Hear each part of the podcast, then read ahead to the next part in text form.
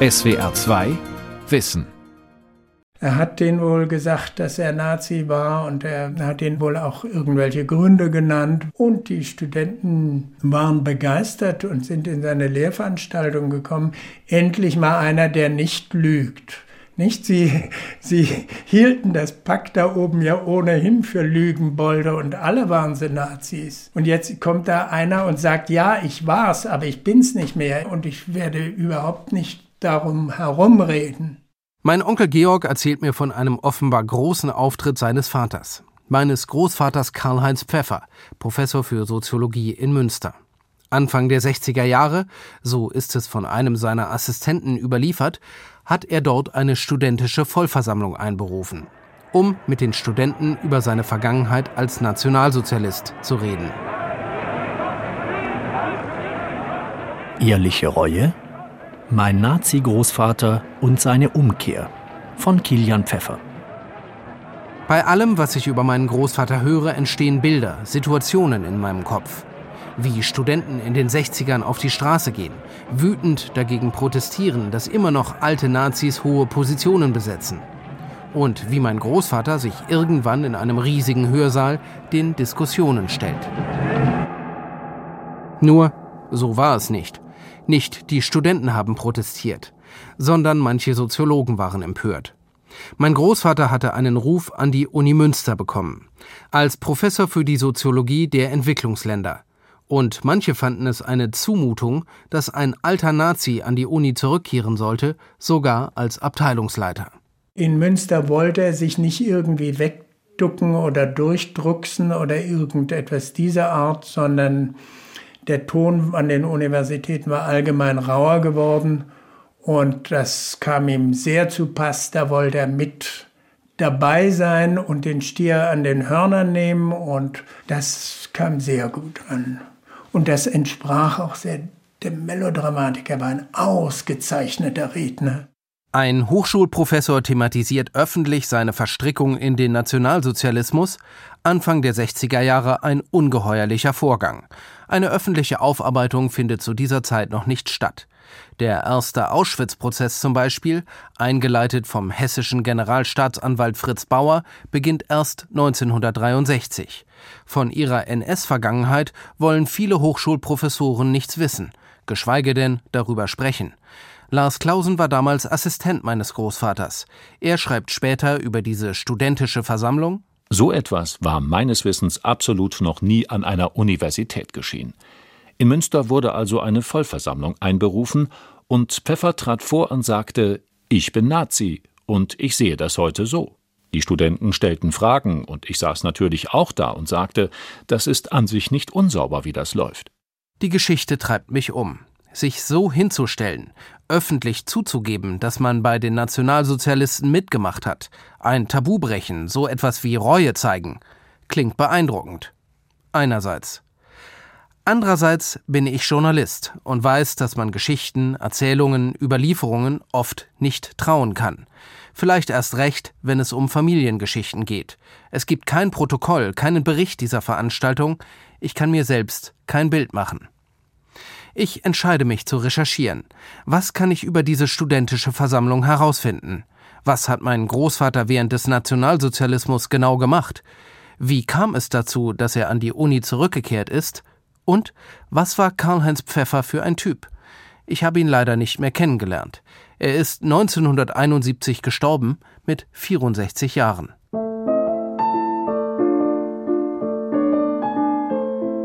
Ein Foto aus dem Jahr 1932 zeigt meinen Großvater im Alter von 26 Jahren mit Hemd und Krawatte.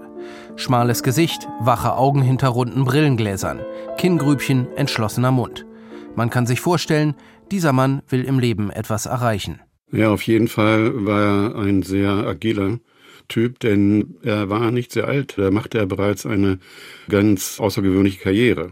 Das erzählt mir Carsten Klingemann, emeritierter Professor und Spezialist für die Geschichte der Soziologie. Er hat sich mit der Karriere meines Großvaters beschäftigt. Aber wie war mein Großvater persönlich? Mein Onkel beschreibt ihn fast ausschließlich positiv. Großzügig, genau, pathetisch, flink, hm, offen, sehr liebenswürdig. Alles, was ich ihm vorwerfe, und das ist vielleicht nicht wenig, ist ein gewisses Desinteresse. Er war ein Arbeitstier. Ein Workaholic sein Leben lang. Onkel Georg erzählt, dass er seinen Vater während seiner Kindheit in den 50er Jahren wenig gesehen hat. Ich habe aber von ihm gehört, wenn wir schliefen, musste er noch so bis 10, 11 Uhr an der Schreibmaschine klappern, weil er natürlich abends noch irgendwelche Bücher verfassen musste, um das Geld für irgendwelche Reisen zu verdienen. Bedingungslose Unterstützung bekommt mein Großvater von seiner englischen Frau Margaret. Er nennt sie Tiger, sie ihn Piff oder Piffig. Sie haben vier Kinder, meine Großmutter kümmert sich um die Erziehung. Zwischen den beiden gibt es keine Geheimnisse. Sie teilen ihre Gedanken, erzählt Onkel Georg. Mein Vater war nie so etwas wie ein Haustyrann oder auch ein Macho. Das war ihm alles zutiefst zuwider.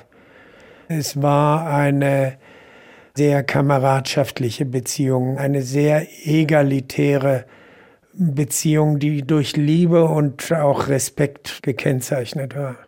Als mein Großvater 1932 nach Australien geht, um für seine Habilitation zu forschen, begleitet meine Großmutter ihn, ohne dass die beiden verheiratet sind. Karl-Heinz Pfeffer hat in London, Paris und in Stanford in den USA Anglistik, Geschichte und Staatswissenschaften studiert. Er interessiert sich für andere Länder. Das gefällt mir gut. Gar nicht gefällt mir, als er Ende 1933 aus Australien zurück nach Deutschland kommt, brennt er sofort für den Nationalsozialismus und tritt in die SA ein. Doch das kommt nicht von ungefähr. Er kommt aus dem JUNABU, dem Jungnationalen Bund, einem der nationalistischen, relativ radikalen Verbände der deutschen Jugendbewegung. Er ist also einsozialisiert in diesen sogenannten jungen Nationalismus, auch wenn er bis zu seiner Rückkehr nicht der NS-Bewegung angehört, aber das sind so verwandte Strömungen. Gideon Botsch ist Antisemitismusforscher vom Moses Mendelssohn Zentrum Potsdam und hat seine Dissertation über das Deutsche Auslandswissenschaftliche Institut geschrieben, in dem mein Großvater ab 1940 gearbeitet hat. Auch der Soziologie-Experte Gerhard Schäfer sieht eine klare Kontinuität. Karl-Heinz Pfeffer ist sozusagen bereits vor 33 innerlich hat er eine narzisstische Einstellung und auch ein Verhalten.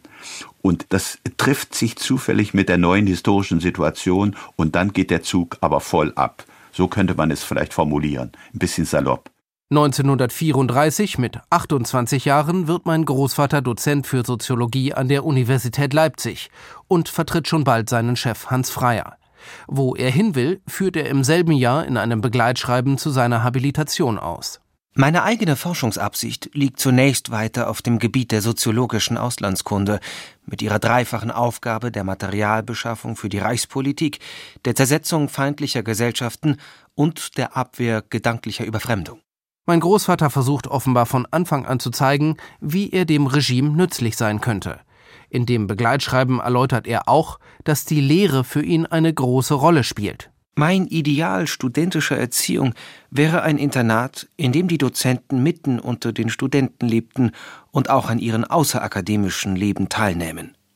Also ein Kameradschaftshaus, das über die Studenten hinaus auch die Dozenten umfasst. Wo ich kann, will ich auf dieses Ideal durch praktische Versuche hinarbeiten. Der lockere Umgang mit Studenten wird so etwas wie ein Leitmotiv bei meinem Großvater. Zugleich lässt er keinen Zweifel daran, dass er voll hinter dem Nationalsozialismus steht. Carsten Klingemann. Er hat sich eben auch präsentiert als nicht nur gläubiger Nazi, sondern als fanatischer Nazi. Es gibt etliche Texte, in denen er dann auch sich antisemitisch äußert und eben sich voll und ganz in dieser Weltanschauung sozusagen häuslich einrichtet, sie ja sogar dann eben auch immer wieder propagiert. Einer dieser Texte, ein besonders früher, heißt Das Judentum in der Politik. Er erscheint 1935 im Handbuch der Judenfrage, ein hochgradig antisemitisches Buch, herausgegeben von einem gewissen Theodor Fritsch. Schon seit den 20er Jahren ist das Buch in immer neuen Auflagen für die Nazis ein Quell der Inspiration in ihrem Judenhass. In diesem Text spricht sich mein Großvater aus für eine Reinigung des deutschen Volkskörpers vom Einfluss der rassefremden, als volksähnliche Sekte zusammenhängenden Judenschaft. Mein Großvater plädiert auch für eine deutsche Schule der Soziologie und beschreibt eindeutig, was diese deutsche Wissenschaft leisten soll. Die deutsche Gesellschaftskunde dient dem Abwehrwillen des deutschen Volkes gegen volksfremde Eindringlinge, indem sie bis in die Ecken hinein ihre Nester aufspürt. Es finden sich viele weitere solche Stellen in seinen Schriften. Ich frage mich, wie kommt es, dass ein großzügiger, liebenswürdiger Kosmopolit solche abscheulichen judenfeindlichen Dinge schreibt und sich für den Nationalsozialismus begeistert? Also zunächst einmal war sehr wichtig, dass es unkonventionell war, das antibürgerliche war primär. Das war grandios. Die Nazis wollen einen großen gesellschaftlichen Umbruch, mein Großvater will Teil dieser Bewegung sein. Er ist im bürgerlichen Frankfurt aufgewachsen und diese Kreise sind ihm verhasst. Die Begeisterung für ganz unterschiedliche politische Bewegungen begleitet ihn sein Leben lang. 66 gab es in China die Kulturrevolution und Mao Zedong hat sie im Wesentlichen gegen kommunistische Kader inszeniert. Da war er begeistert, das mochte er, das fand er ganz fantastisch, dass man die Idee der Gleichheit durchsetzen wollte und dabei so radikal wie möglich. Das zweite Motiv, sich den aufstrebenden Nationalsozialisten anzuschließen, mein Großvater will vorankommen, Karriere machen. Er ist ehrgeizig, übereifrig. Dieser Wesenszug ist auch dem Antisemitismusforscher Gideon Botsch aufgefallen. Also wenn Sie mir das vielleicht unpassende Beispiel so ein bisschen verzeihen, aber es ist wie bei so einer Aufziehfigur, wie es die früher gab, wo man so eine Runde zu viel gedreht hat. Also er ist sozusagen immer eins drüber, ja, immer besonders engagiert. Im Englischen würde man keen sagen. Also die, wir in Berlin sagen das ja auch. Also dieses immer vordrängen und dabei sein wollen und es ist immer so eine 150-Prozentigkeit. Das macht auch eine Geschichte rund um eine schwere Verletzung deutlich. 1937 beim Sport in der SA bekommt mein Großvater einen Tritt gegen das linke Auge ab. Danach ist er auf diesem Auge fast blind. Er muss rund zehn Monate lang mit verbundenen Augen im Krankenhaus liegen. Mein Großvater weiß nicht, ob er jemals wieder richtig sehen kann. Doch die schwere Verletzung bremst ihn nicht etwa, sie scheint ihn noch anzuspornen. Er ist nicht mehr tauglich für die Front und leidet darunter. Er fand es fürchterlich, nicht Soldat zu sein. Und andere waren der Ansicht, dass er so explizit als Nazi aufgetreten war, um zu kompensieren, dass er nicht mit der Waffe in der Hand fürs Vaterland eintreten konnte. Und so versteht mein Großvater seine Arbeit beim Deutschen Auslandswissenschaftlichen Institut, dem DAVI in Berlin, als praktischen Kriegsdienst. Er gehört zu den Wissenschaftlern, die ihren Beitrag für den deutschen Sieg leisten wollen, indem er präzise Informationen über die Gegnerländer liefert. Er findet für sich selbst das Bild eines Meteorologen und schreibt 1942 über seine Arbeit der Flieger will vor dem Flug ins feindliche oder freundliche Land sorgfältige Wettermeldungen von seinem Meteorologen haben.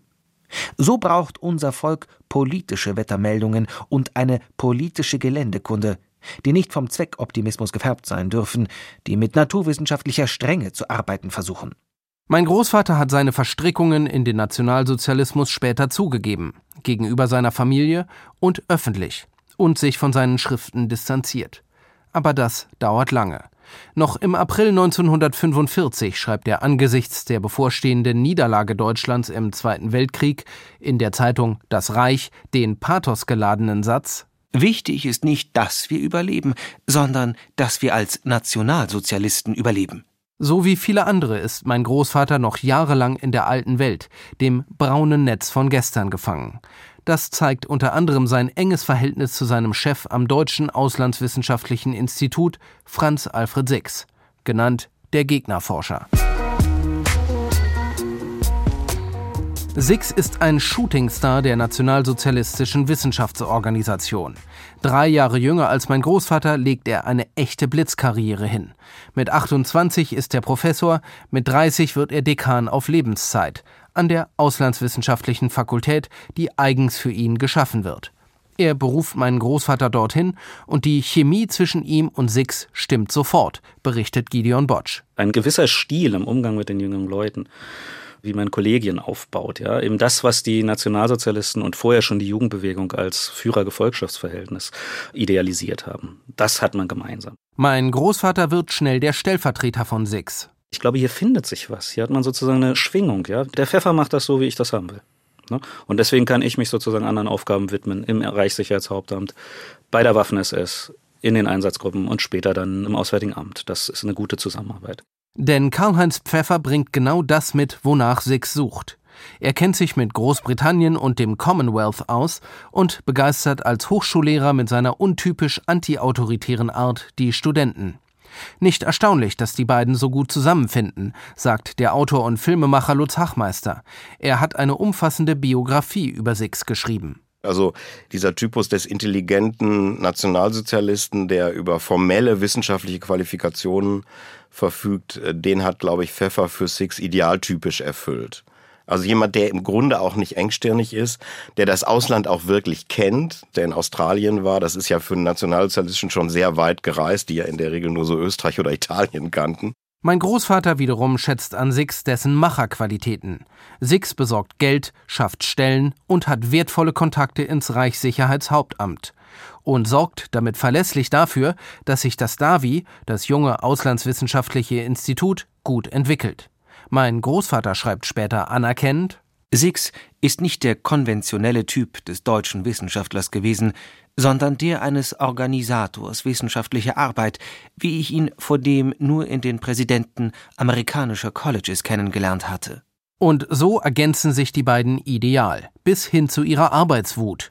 Über Six und dessen Hyperaktivität hat sich auch Adolf Eichmann, der Organisator des Holocaust, lustig gemacht. Adolf Eichmann war der Untergebene von Franz Alfred Six einige Jahre lang und hat ihn als die Betriebsrübe bezeichnet, also jemand, der immer ein rotes Gesicht hatte und sich in Tausenden von Projekten äh, verloren hat. Es gibt allerdings auch viel zu tun im Institut.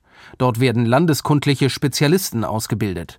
Mein Großvater sorgt unter anderem dafür, dass die Expertisen seiner Kollegen auch wirklich den politischen Interessen des Regimes entsprechen. Er hält Vorträge vor der SS über Gegnerländer und unter seiner Leitung wird das DAVI außerdem zur Zentralstelle für gehobene Auslandspropaganda, wie Gideon Botches formuliert. So wurden etwa Ausländerkurse eingerichtet. Die haben sich nicht vorrangig an Studierende gerichtet, sondern an Angehörige der Eliten in den besetzten oder verbündeten Ländern oder in denen, wo man Vasallenregime eingerichtet hatte. Die wurden dann zwei Wochen nach Berlin geholt, trafen hier hochrangige Spitzen des Regimes. Kollaborateure aus anderen Ländern bekommen am Davi gewissermaßen den nationalsozialistischen Feinschliff. Später sagt mein Großvater deshalb einmal, er habe den Kosmopolitismus im Nationalsozialismus gefunden. Lutz Hachmeister. Man hat sich dann eingeredet, dass man im Grunde eine Art Weltoffenheit unter dem Schutzmantel des nationalsozialistischen Regimes aufgebaut hat, dass dort viele Ausländer studiert haben, dass man ausländische Sprachen lernen konnte. Man hätte doch im Grunde eine gewisse Offenheit für die Studenten und Dozenten gerade dieser Fakultät garantiert, obwohl das natürlich im Grundsatz auch nicht stimmte. Sie war ein integraler Bestandteil des NS-Herrschaftsregimes, keine Frage. Die Zusammenarbeit zwischen Karl-Heinz Pfeffer und Franz Alfred Six ist so vertrauensvoll, dass mein Großvater über den Zweiten Weltkrieg hinaus offenkundig eine tiefe Loyalität gegenüber Six empfindet. Als SS-Brigadeführer und als Leiter der Einsatzgruppe Moskau, die auch Juden erschossen hat, wird Six 1947 vor das Kriegsverbrechertribunal in Nürnberg gestellt. Mein Großvater tut alles, um ihn zu unterstützen. Meinem Onkel steht die Fassungslosigkeit ins Gesicht geschrieben, als er mir erzählt, dass mein Vater durch das ganze Land gefahren ist, um Entlastungszeugen für Six zu finden weil er sich ihm und der Sache verpflichtet fühlte. Kein Gedanke an die Dimension der Verbrechen, die zuvor geschehen waren, sondern ein Leitgedanke, der ihn dazu brachte, seine Familie und seinen Beruf stark zu vernachlässigen. Ein Leitgedanke war es, seinen SS-Chef zu entlasten, zu schützen und vor Gericht sein Leben zu retten. Schon davor hat mein Großvater Six geholfen und ihn nach dem Ende des Zweiten Weltkriegs in seinem Heimatdorf in Hessen versteckt. Six musste ja untertauchen, weil er schon einer auf der Liste derjenigen, die gesucht wurden, zumindest einer der derjenige war, über den es eine dicke Abte der amerikanischen Geheimdienste gab und nach dem dezidiert gesucht wurde von einem Team des State Departments. Und es ist belegt, dass die Amerikaner Six dann aufgestöbert haben auf dem elterlichen Hof von Karl-Heinz Pfeffer, soweit ich das richtig recherchiert habe. Six wird zu 20 Jahren Haft verurteilt. Er kommt nur deswegen mit dem Leben davon, weil ihm keine Beteiligung an den Erschießungen der Einsatzgruppe Moskau nachgewiesen werden kann. Schon nach viereinhalb Jahren wird er entlassen und startet in der jungen Bundesrepublik noch einmal voll durch. Er wird noch einmal eine unrühmliche Rolle im Leben meines Großvaters spielen. Von all dem hatte ich bisher noch nie gehört. Vieles hat mir mein Onkel erzählt.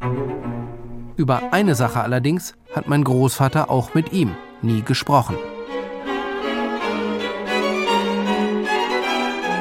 An einem kalten Wintermorgen im Dezember 2018 fahren Onkel Georg und ich mit dem Auto von Berlin aus Richtung Norden. Unser Ziel die Gedenkstätte des KZ Sachsenhausen. Vor einigen Jahren erst hat mein Onkel erfahren, dass mein Großvater offenbar doch sehr viel mehr über die Konzentrationslager der Nazis wusste, als er immer zugegeben hat. Zum ersten Mal hörte er die Geschichte, dass im Herbst 1938 ein alter Freund aus Australien meinen Großvater besuchte. Sein Name William McMahon Ball, Wissenschaftler, Diplomat und Journalist. Vater wollte ihn wohl für die Nazi-Sache gewinnen und hat durch seine Kontakte zur SS-Spitze es arrangiert, dass Ball äh, das KZ Sachsenhausen besuchen konnte das KZ ist in der britischen und australischen Presse das Symbol für die Schrecken des Nationalsozialismus. Mein Großvater will McMahon Ball zeigen, so schlimm ist das doch alles gar nicht. Und er will offenkundig, dass Ball diese Sicht verbreitet. Doch der denkt überhaupt nicht daran, sich instrumentalisieren zu lassen. Auch nicht durch seinen alten Freund Karl Heinz, der ihn Mac nennt. Ball verbringt drei Stunden in Sachsenhausen und der Anblick der Häftlinge trifft ihn wie ein Schlag. Das schreibt er in einer Reportage für den australischen Rundfunksender ABC. Das Originalaudio gibt es leider nicht mehr, aber das Manuskript existiert noch. Nie zuvor habe ich Menschen gesehen, die so eingeschüchtert waren. Ich hatte es nicht für möglich gehalten, dass man Menschen so vollständig jeglicher persönlicher Würde berauben kann, die ich immer als Teil des menschlichen Daseins betrachtet habe. Die Art, wie diese Menschen auf Befehle reagierten, war etwas ganz anderes als die mechanische Präzision militärischer Disziplin. Sie zeigte die juckende, zusammenschreckende Nervosität von Tieren, die völlig unterjocht sind. Ball lässt sich nicht von den Nazis täuschen. Der Herausgeber seiner Tagebücher der Jahre 1946-47, Alan Riggs, schreibt, am meisten habe Ball schockiert, wie dieser Besuch zustande gekommen sei. Sachsenhausen von einem guten Freund in der Erwartung, er bewundere es gezeigt zu bekommen, verschaffte ihm einen schwindelerregenden Einblick in die unklaren Tiefen des Bösen. Es war eine Erfahrung, auf die er oft hinwies. Inzwischen sind Briefe meines Großvaters aus dieser Zeit an McMahon Ball in einem australischen Archiv aufgetaucht. Nachdem er dessen Reportage gelesen hat, schreibt er pikiert an Mac Deine Beschreibung klingt wirklich seltsam. Es ist doch klar, dass ein Lager nicht wie ein Sanatorium geführt wird. Was Ball antwortet, ist nicht klar. Seine Briefe gibt es nicht mehr. Aber mein Großvater schreibt noch einmal. Er kämpft um die Freundschaft und argumentiert furchterregend. Was zählt mehr? Ein paar tausend zerbrochene Leben, wenn man mal für einen Moment davon ausgeht, dass sie tatsächlich zerbrochen sind, möglicherweise sogar von einem Lager, oder das Überleben von 78 Millionen Menschen. Wo gehobelt wird, fallen Späne. Das ist die zynische Argumentation. Danach ist es aus zwischen den beiden. Es gibt nichts mehr zu besprechen. McMahon Ball bricht den Kontakt ab. Eine Wissenschaftlerin, die auf die Briefe gestoßen ist, hat meinen Onkel informiert. Dieser Kontakt und der Inhalt der Briefe haben mich umgehauen, anders kann man es nicht sagen, denn mein Vater hatte niemals von einem KZ-Besuch berichtet. Er hat sehr viel über die NS-Zeit erzählt, aber es waren immer harmlose Geschichten, lustige Geschichten, dramatische Geschichten. Die unmittelbare Konfrontation mit dem Genozid, das kam nicht vor. Fühlst du dich eigentlich getäuscht? Ich fühle mich getäuscht, gerade weil er so viel sonst erzählt hat. Ich habe den Eindruck, dass er zu keinem Zeitpunkt in seinem Leben den millionenfachen Mord an sich hat herankommen lassen. Ich glaube, er hat sich immer quasi davor versteckt. An McMahon Ball und seine Reportage über das KZ Sachsenhausen erinnert in der heutigen Gedenkstätte eine Tafel. Auch mein Großvater ist erwähnt. Ein beklemmendes Gefühl.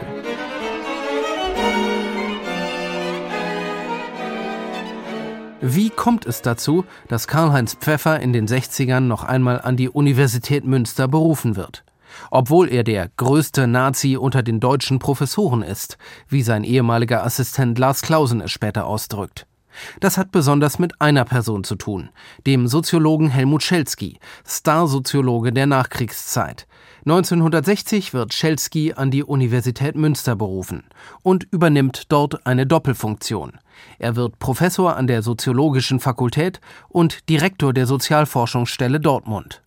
Der Schelsky-Experte Gerhard Schäfer sagt über ihn, in dieser Kombination ist er sozusagen ein soziologischer Imperiumsbauer ersten Ranges, weil das damals die in Europa größte Sozialforschungsstelle ist. In Dortmund habilitiert sich zum Beispiel der Gesellschaftstheoretiker Niklas Luhmann. Gemeinsam mit seinen Kollegen Heinz Hartmann und Dieter Klaasens bringt Schelsky das Fach Soziologie enorm voran. Sie schaffen es zusammen, mindestens 17 Habilitationen über die Bühne zu bringen in den 60ern. Man könnte also fast von einer Habilitationsfabrik sprechen. Helmut Schelsky hat in der deutschen Soziologie eine sehr einflussreiche Position. Was hat er mit meinem Großvater zu tun? Die beiden kennen sich schon sehr lange. Während der 30er Jahre haben sie zusammen in Leipzig an der Universität gearbeitet. Schelsky ist Assistent, mein Großvater Oberassistent, sie verstehen sich blendend. Mein Großvater erkennt Schelskys großes Talent und versucht, ihn zu fördern. Als Pfeffer Ende der 30er Jahre nach Berlin ans Stavi wechselt, empfiehlt er den sechs Jahre jüngeren Schelsky in einem Brief an den Rektor der Universität Leipzig wärmstens als seinen Nachfolger. Langjährige Teilnahme an Übungen von Professor Freier, Vertrautheit mit dem Institut. Früher sehr aktiv in der studentischen Arbeit, pädagogisch ausgesprochen begabt, außerordentlich tätig. Schelsky wäre sicher eine dynamische Kraft im Institut. Das sind aussagekräftige Empfehlungen, auch was das Verhältnis von Schelsky und Pfeffer angeht, analysiert Gerhard Schäfer. Die letzten drei Sätze sind alles Eigenschaften, Qualitäten, die Karl-Heinz Pfeffer für sich selbst auch in Anspruch nahm und die er auch irgendwie realisiert hatte.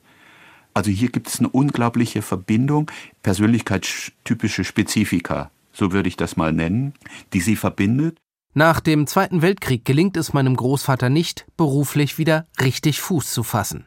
Sein Assistent in Münster, Lars Clausen, schreibt später Pfeffer war der Einzige, der nichts kriegte. Er hungerte sich so durch, aber im Grundgesetz gibt es ja den berühmten Artikel 131. Das ist der Artikel für die Beamten, die verdrängt worden waren. Die Auslandswissenschaftliche Fakultät wurde aufgelöst und Pfeffer war Professor ohne Fakultät. Er war einer der wenigen 131er, die ein Notgehalt bekamen als nicht beschäftigte Professoren. Mein Großvater arbeitet in den 50ern im Hamburger Weltwirtschaftsarchiv und gibt ein Länderlexikon heraus. Er trifft sich gelegentlich mit Schelsky und sieht, wie der an ihm vorbeizieht. Schelsky war zu jung, um sich richtig mit Mist zu bekleckern. Deshalb konnte er unmittelbar nach 45 eine sehr steile Karriere machen hatte aber ein schlechtes Gewissen gegenüber dem Pfeffer, der dann noch in irgendwelchen Hinterzimmern rumhockte und versuchte, ihn wieder hochzuführen. Die gemeinsame Zeit in Leipzig schweißt sie zusammen, vermutlich auch eine ähnliche Haltung zum Nationalsozialismus. Und so sprechen manche von Nibelungentreue Schelskis gegenüber meinem Großvater. Gerhard Schäfer sieht das ähnlich. Bei Schelsky ist das auch die Wechselseitigkeit. Wenn er einmal selbst Unterstützung erfahren hatte, dann war er absolut bereit, das auch dem anderen wiederzugeben. Und deswegen ist die Leipziger Zeit so wichtig. Die Verbindungen, auch die emotionalen, die dort schon entstanden waren zwischen Schelsky und Karl-Heinz Pfeffer, sind schon beachtlich. Kaum hat sich Schelski in Münster etabliert, startet er den Versuch, meinen Großvater nachzuholen. Besonders eine Person protestiert dagegen, berichtet Soziologiehistoriker Carsten Klingemann. René König, einflussreicher Kölner Soziologe und entschiedener Gegner des Naziregimes. René König in der Schweiz im Exil, der hatte eben sich eingeschossen auf Karl-Heinz Pfeffer.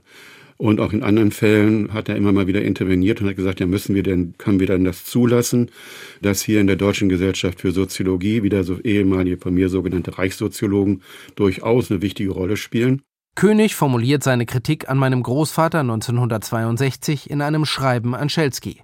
König findet, dass ein ehemaliger Nazi nur dann wieder ein akademisches Amt mit Lehre und Forschung übernehmen sollte, wenn zwei Fragen geklärt sind. Ob erstens die Publikationen des Betreffenden trotz seiner Teilnahme am Nationalsozialismus einen rein wissenschaftlichen Charakter bewiesen haben und ob er zweitens in der Periode nach 1945 keine Rückfälle in die nationalsozialistischen Konzeptionen erlitten hat. Bei beiden Fragen hat König erhebliche Zweifel. Die Schriften meines Großvaters von vor 1945 beschreibt er als hetzerisch, antisemitisch und unwissenschaftlich. Und er findet, dass Pfeffer sich nicht geändert hat. Das macht er besonders an einem Beispiel fest, dem Handwörterbuch der Politik, das 1956 erschienen ist. Ein Buch, bei dem der ehemalige Chef meines Großvaters aus dem Davi, Franz Alfred Six, wieder eine wichtige Rolle spielt.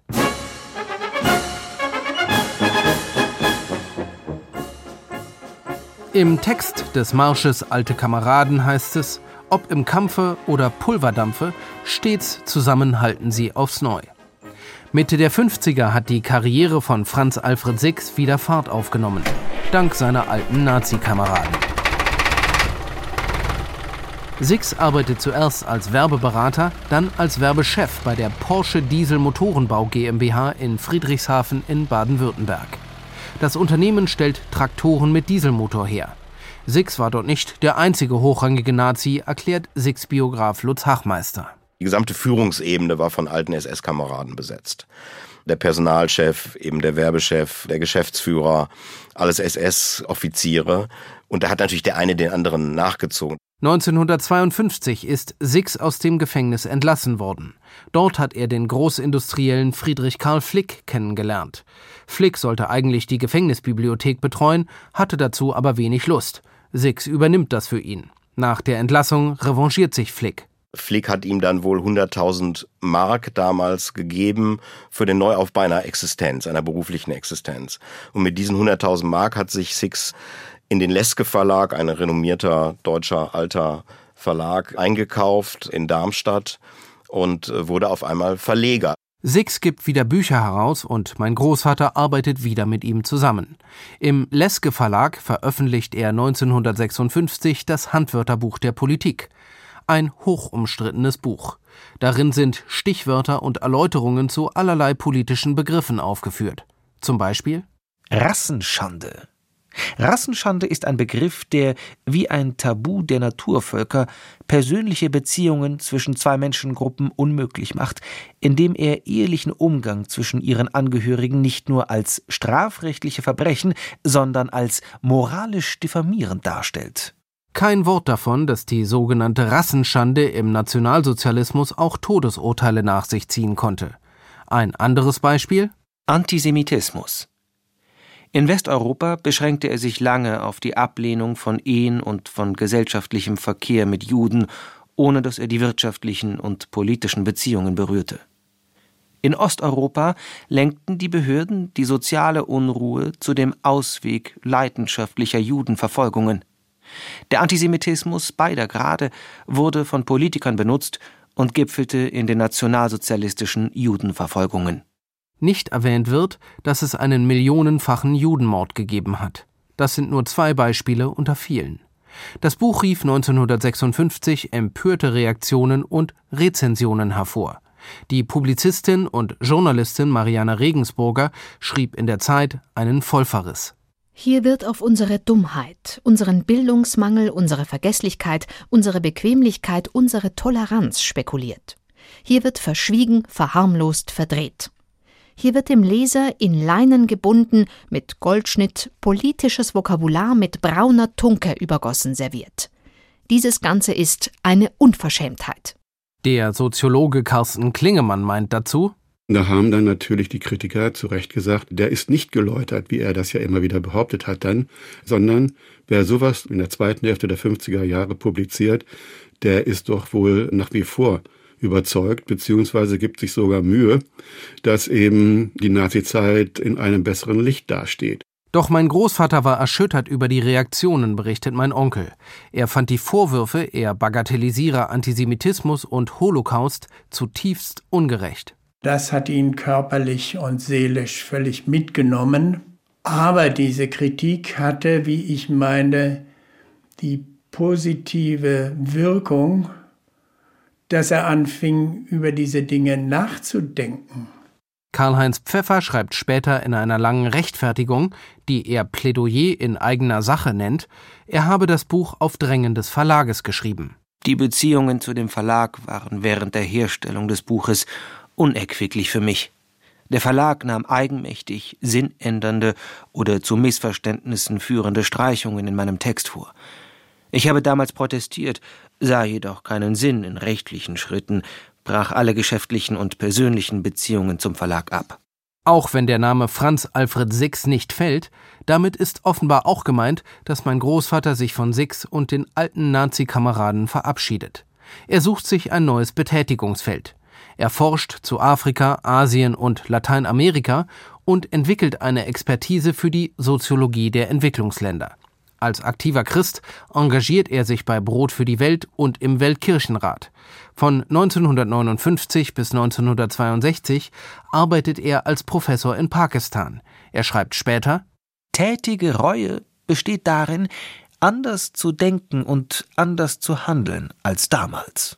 Sein Engagement für die Entwicklungssoziologie und die Kirche versteht er offenkundig als tätige Reue und hofft, dass das reicht. Dem Soziologen René König reicht es nicht. In seinem Brief an Helmut Schelsky im Jahr 1962 schreibt König, für ihn beweise das Handwörterbuch der Politik die anhaltende Sympathie meines Großvaters zum Nationalsozialismus. König bittet darum, dass die Deutsche Gesellschaft für Soziologie einschreitet und zum Fall Pfeffer Stellung nimmt. Doch das tut sie nicht. Die Deutsche Gesellschaft für Soziologie will sich nicht einmischen. Und Helmut Schelsky geht auf die Vorwürfe Königs nicht näher ein. Gerhard Schäfer. Er wusste, wenn ich mich darauf einlasse, dann geht es, ich sag's mal, an das Eingemachte. Dann wird klar, wie tief verstrickt er und da würde ich sagen, in Klammern immer auch und ich selbst auch in diesem wissenschaftlichen und politischen Zusammenhang drin gehangen haben. Auch wenn Schelsky möglicherweise Bedenken hat, ob die Sache gut gehen wird, bleibt er bei seiner Entscheidung, meinen Großvater nach Münster zu berufen. Er kann es sich leisten. Das reflektiert einmal die enorme Stellung, die Schelsky in Münster, in Nordrhein-Westfalen, aber auch in der Bundesrepublik insgesamt hatte. Er hatte eine unglaublich hohe Reputation. Das war das eine.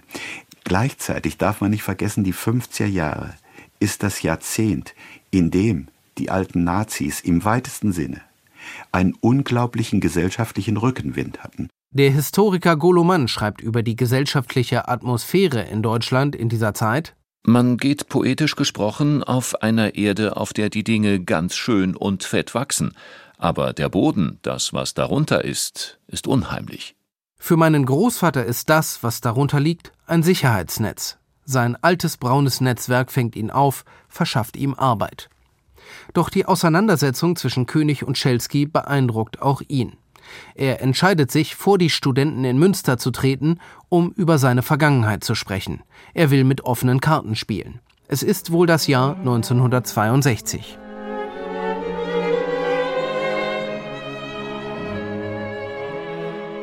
Vollversammlung. Lars Klausen, der Assistent meines Großvaters in Münster, nennt die Veranstaltung eine Vollversammlung. Ich habe mir bis jetzt immer vorgestellt, dass hunderte Studenten meinen Großvater befragt haben. Doch das ist wohl nicht so gewesen. George Seal, selbst später Soziologieprofessor, hat damals an der Uni Münster studiert und für meinen Großvater gearbeitet. Es war keine studentische Vollversammlung der ganzen Uni, sagt Seel. Es kann sich nur um eine Fachschaftsvollversammlung gehandelt haben. Ja, einfach aufgrund der Größenordnung. An der Universität Münster zu dem Zeitpunkt 63, 62, das war die zweitgrößte Universität in der Bundesrepublik mit damals 7000 Studierenden. Da hätte man Fußballstadion anmieten müssen. Das war eindeutig eine Fachschaftsvollversammlung. Diese Fachschaft Soziologie besteht damals aus 30 bis 40 Studierenden, berichtet Zeel. Das ernüchtert mich etwas. Seel selbst war nicht bei der Veranstaltung. Ich suche nach jemandem, der teilgenommen hat. Nicht so einfach, fast 60 Jahre später. Nach langer Recherche finde ich Helge Peters, einen emeritierten Soziologieprofessor. Auch er hat in den 60ern in Münster studiert und gearbeitet. Und an zumindest einer Fachschaftsversammlung mit meinem Großvater und Lars Klausen teilgenommen. War es die erwähnte? Es könnte zumindest sein. Helge Peters kann es leider nicht sagen. Es ist zu lange her aber er will gern mit mir sprechen. Ich besuche ihn in seinem Haus in Oldenburg. Wunderschönen guten Tag, kommen Sie rein. Peters ist ein großgewachsener Mann, 81 Jahre alt. Er wirkt topfit. Was ist bei dieser Veranstaltung passiert? Helge Peters erinnert sich an ein Detail, das ihn irritiert hat, nämlich dass mein Großvater von seinem Assistenten Lars Klausen begleitet wurde. Ich habe mich damals gefragt, wieso eigentlich ein Dozent noch seinen Assistenten zu einer Vorstellung mitbringt. Es bedurfte eines Assistenten eigentlich nicht. Meine Deutung war, dass er versucht hat, sich mit Klausen einer Hilfe zu versichern. Und Klausen sollte ihn sozusagen abschirmen vor mutmaßlichen Angriffen. Das könnte eine Erklärung sein. Vielleicht hängt es aber auch damit zusammen, dass mein Großvater sehr schlecht sieht und Unterstützung braucht. Worum es bei dieser Veranstaltung geht, ist allerdings klar. Die Debatte bezog sich im Wesentlichen auf die Nazi-Vergangenheit. Wenn ich mich richtig erinnere, und das leuchtet ja auch und man versuchte Klausen die Sache immer in Richtung Entwicklungssoziologie zu treiben, aber die Studenten waren eher interessiert an der Nazi-Vergangenheit, muss man so sagen. Helge Peters hat sich auf die Veranstaltung damals vorbereitet. Er hat in Karl-Heinz Pfeffers Büchern geblättert, in der Deutschen Schule der Soziologie und im Handwörterbuch der Politik und spricht meinen Großvater auf die Verwendung des Begriffs Rassenschande an. Die Diskriminierung ist bei dem Begriff Rassenschande Teil des Begriffs. Das habe ich Pfeffer damals bei seiner Vorstellung auch gesagt und gesagt, ich verstünde nicht, wie man als Soziologe den Begriff Rassenschande gebrauchen kann. Peters ist seiner Erinnerung nach bei seiner Frage recht höflich geblieben. Er sei zu feige gewesen, einen scharfen Ton anzuschlagen, sagt er. Auch mein Großvater ist freundlich, aber er argumentiert schlecht, findet Peters auch heute noch. Er hätte einfach sagen müssen, ja, das war Mist, äh, ich distanziere mich, das ist überhaupt nicht haltbar und so weiter. Aber er hat äh, verteidigt und gesagt, man könne ja auch zum Beispiel über Prostitution etwas sagen. Und das ist eine schlechte Verteidigung, weil ja im Gegensatz äh, zum Begriff Rassenschande der Begriff Prostitution in sich keinerlei Wertung enthält. Welchen Eindruck hat das damals auf Helge Peters gemacht? Und wie blickt er heute auf meinen Großvater und seine angebliche Umkehr? Peters formuliert einen interessanten Gedanken. Ich glaube, da muss man so Art seelische Schichten unterscheiden. Ich vermute mal, dass er schon sich distanziert hat von der Nazi-Zeit und, und das irgendwie nicht mehr hat verteidigen wollen. Das war nicht mehr seine Sache und das wird auch ernst zu nehmen sein. Aber Peters vermutet, dass diese öffentliche Positionierung gegen den Nationalsozialismus sozusagen nur oberflächlich war und die tiefer liegende Denkstruktur nicht beeinflussen konnte. Dass das Denken meines Großvaters in der Nazizeit gewissermaßen irreparable Schäden erlitten hatte. Sonst, so Peters, hätte er das Handwörterbuch der Politik nicht schreiben können. Das gibt sich formell neutral, aber es sind also ganz dicke Dinge drin. Deswegen hält er an solchen Begriffen wie Rassenschande fest und hält selbst noch 63, 64 immer noch an ihnen fest. Er ist subjektiv kein Nazi mehr in der Zeit. Sein Denken ist aber infiziert durch Nazis und das kann er nicht mehr beherrschen. Hermann Pfütze, ein anderer Assistent meines Großvaters in den 60er Jahren, erzählt mir eine aufschlussreiche Episode. Sie deutet darauf hin, dass Peters mit seiner Einschätzung richtig liegen könnte. Und auch, dass mein Großvater irgendwann erkannt hat, wie sehr er in seinem Denken von der Nazizeit geprägt war, obwohl er fest vorhatte, sich davon zu lösen. An einem seiner ersten Arbeitstage 1967 spricht Pfütze mit meinem Großvater, eine Kollegin ist auch dabei. Da hat er einen Schrank aufgemacht, wo seine Schriften aus der Nazizeit standen. Wir wussten das ja schon, was er so vorher gemacht hat. Und dann hat er uns gesagt, wir werden ja hier zusammenarbeiten müssen und auch gemeinsam was schreiben müssen. Ich bitte Sie, wenn Sie irgendwo merken, dass ich in diesen alten Ton zurückfalle, korrigieren Sie den Text. Noch heute ist Pfütze von dieser Aufforderung schwer beeindruckt. Das müssen Sie sich mal klar machen, dass da ein alter Prof seinen jungen Assistenten sagt, kritisiert bitte meinen Text. Offenbar hat mein Großvater eingesehen, dass er ein Korrektiv braucht.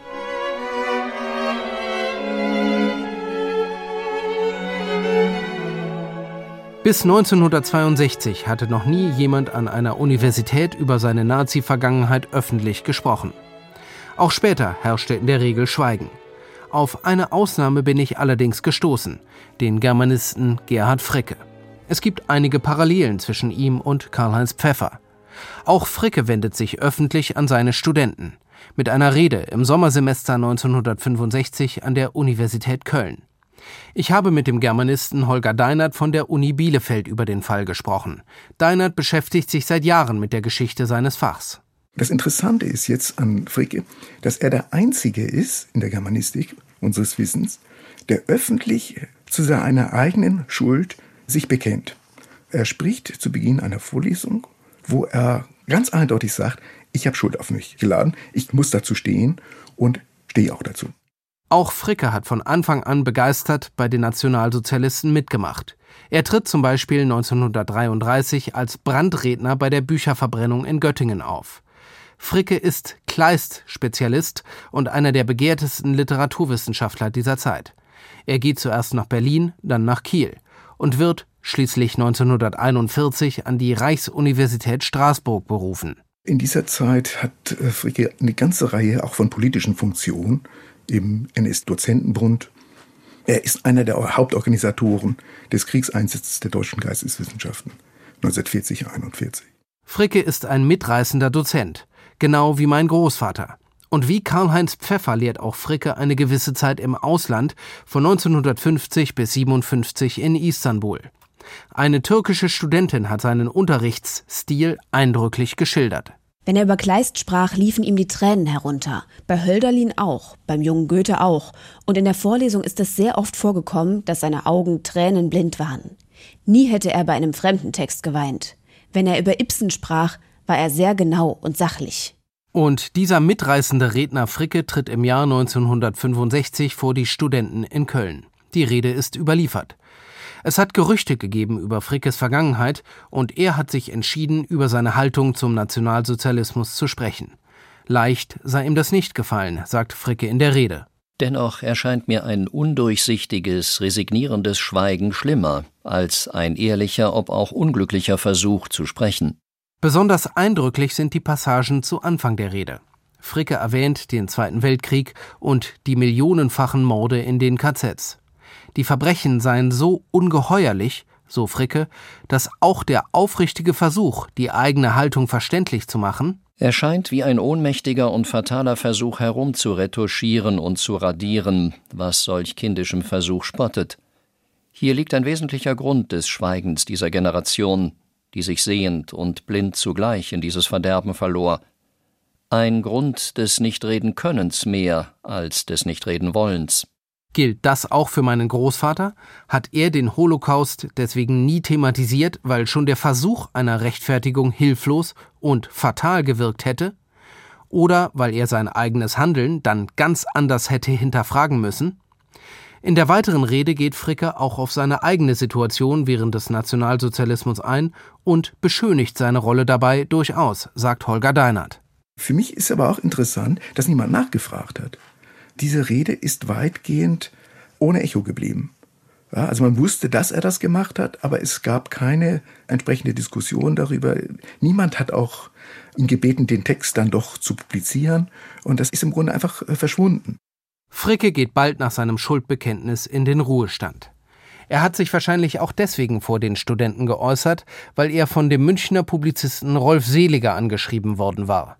Seliger hat in den 60ern viele Hochschulprofessoren mit ihren Schriften aus dem Nationalsozialismus konfrontiert und um Stellungnahme gebeten. Im Jahr 1965 auch meinen Großvater. Der schrieb, so klar wie selten, Die von Ihnen zitierten und andere nicht zitierten Äußerungen bedauere ich, wie man nur etwas bedauern kann. Darüber hinaus bedauere ich viele Irrtümer, Irrwege und Unterlassungen. Für jeden einzelnen falschen Schritt lässt sich vielleicht eine Erklärung finden, nicht aber eine Entschuldigung. Man kann ihn also weder leugnen noch bagatellisieren oder rechtfertigen, sondern sich nur bemühen, von Grund auf neu anzufangen. Diesmal werd ich nicht mit Ihnen ziehen. Das Friedenslied Diesmal werd ich nicht mit Ihnen ziehen aus dem Jahr 1965 von dem Liedermacher Franz Josef Degenhardt. Mein Großvater summt es immer wieder begeistert mit, erzählt mir mein Onkel. In seiner eigenen Wahrnehmung ist Karl-Heinz Pfeffer längst zu einem Linksliberalen geworden und pflegt, so wie er das schon immer gern getan hat, einen entspannten und persönlichen Umgangsstil mit den Studenten. Professor Seel kann sich noch gut erinnern. Er hat alle seine Mitarbeiter regelmäßig zu sich nach Hause, sei es einem Gartenparty, und Gartenfest eingeladen und war ein sehr guter Gastgeber. Ich erinnere mich doch an eine sehr lockere Atmosphäre, war auch unterhaltsam. Von daher habe ich das auch durchaus in guter Erinnerung. Auch mein Onkel war manchmal bei diesen Feiern dabei. Ja, es war mir an sich immer ein bisschen peinlich, dass er die Studierenden zu sich nach Hause einlud an jedem Semesterende und dass er sich höchstpersönlich um Wohl und Wehe von jeder Studentin und jedem Studenten kümmerte, die sich einigermaßen aktiv in seinen Veranstaltungen zeigten. Also diese Verbindung von privat und fachlich war mir peinlich, aber er hatte glaube ich, recht gute Erfolge. Die Vergangenheit meines Großvaters spielt öffentlich keine Rolle mehr.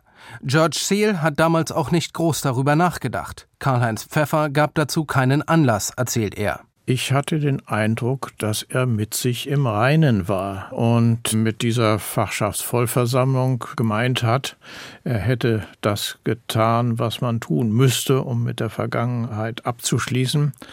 Ich habe ihn weiter dann nicht als reuiger Sünder erlebt.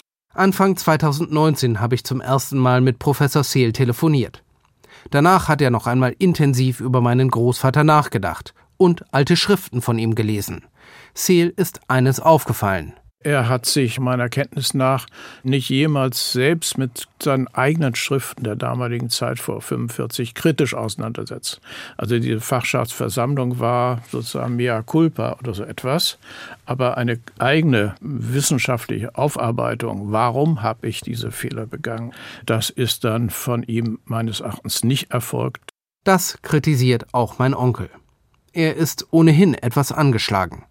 Seit er von der McMahon Ball-Episode im KZ Sachsenhausen erfahren hat, hat sich sein Bild von seinem Vater verdunkelt. Trotz seiner vielen Erzählungen über die Nazizeit hat er sehr bewusst den eigentlichen Kern des Verbrechens, nämlich die Ermordung der Juden. Das hat er verdrängt. Er wusste es, er wusste auch, dass er schuldig war, aber er wollte sich nicht damit auseinandersetzen.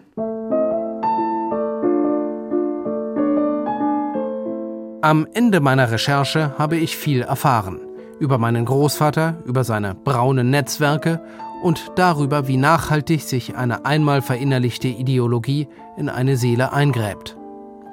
Was ich mich frage, wie ehrlich kann eigentlich eine Reue sein, bei der der zentrale Punkt weitgehend ausgespart wird?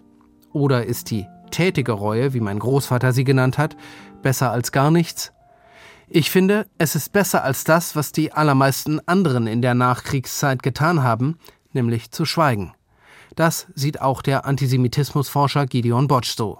Es ist schon ein Alleinstellungsmerkmal. Mir fallen eigentlich keine anderen Sozialwissenschaftler ein, die sich auf diese Weise zu ihrer NS-Vergangenheit in Beziehung gesetzt haben. Also mit der Aussage, ich habe da was falsch gemacht. Ich. Onkel Georg hat mit seinem Vater gesprochen als der 1971 im Sterben lag.